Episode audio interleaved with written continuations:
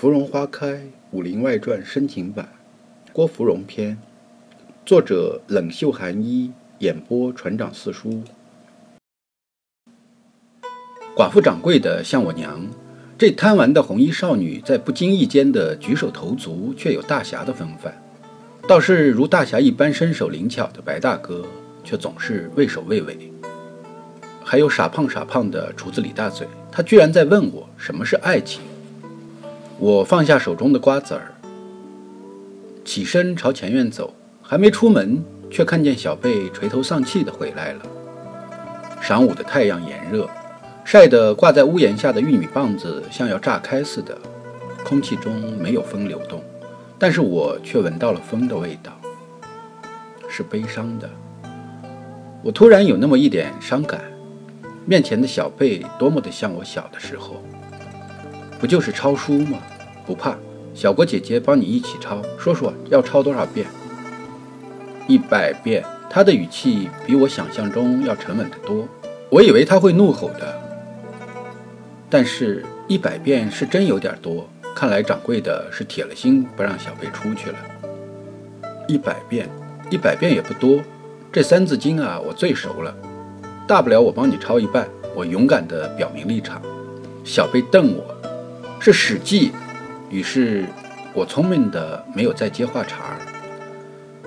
小贝进屋，扔下之前抄的书稿，转身就往外跑。这是变相惩罚，我要抄，我就是笨蛋。我跟着跑出去，别，你没抄完会受罚，罚你不准吃晚饭。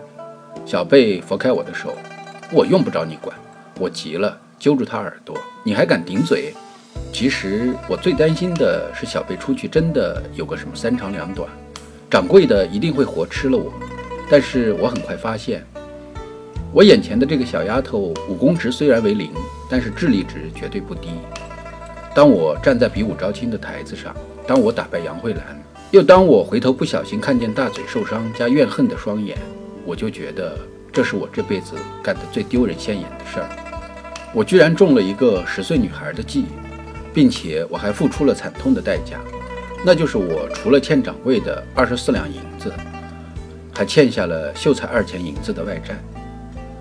大嘴坐在大堂里，那表情是我从没有见过的，是追风师兄脸上没有过的，老白脸上没有过的，秀才脸上也没有过的，是一种，那是一种荒芜，是一种凋零，是破碎与绝望，就好像花还没开，却被风雨摧残。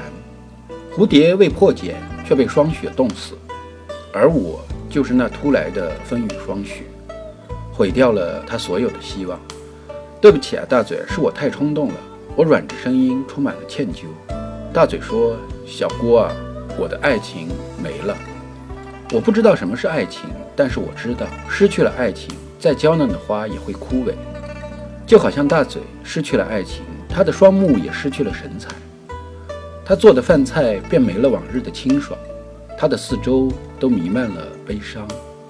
他站在那里，却又似乎不在那里。有时候他飘渺的像天上的云，又或者是云里的风；有时候又厚重的像是客栈门口茂盛的老榆树，阳光照不进去。任何时候站在树下都是冷的。我问掌柜的：“我说大嘴不吃不喝的怎么办啊？”掌柜的头也不抬，吧嗒吧嗒扒拉着他的算盘珠子。感情的事儿就好像天要下雨，真要是下了，谁也挡不住。但也有雷鸣电闪却没有雨水的时候。什么啊？我不解。等你有一天遇见了爱情，你也会明白的。掌柜的笑了笑，安慰我说：“放心吧，时间是最好的良药，大嘴会好起来的。”是吗？我半信半疑。订阅本专辑，第一时间收听。喜欢请订阅转发，船长四叔抱拳拱手。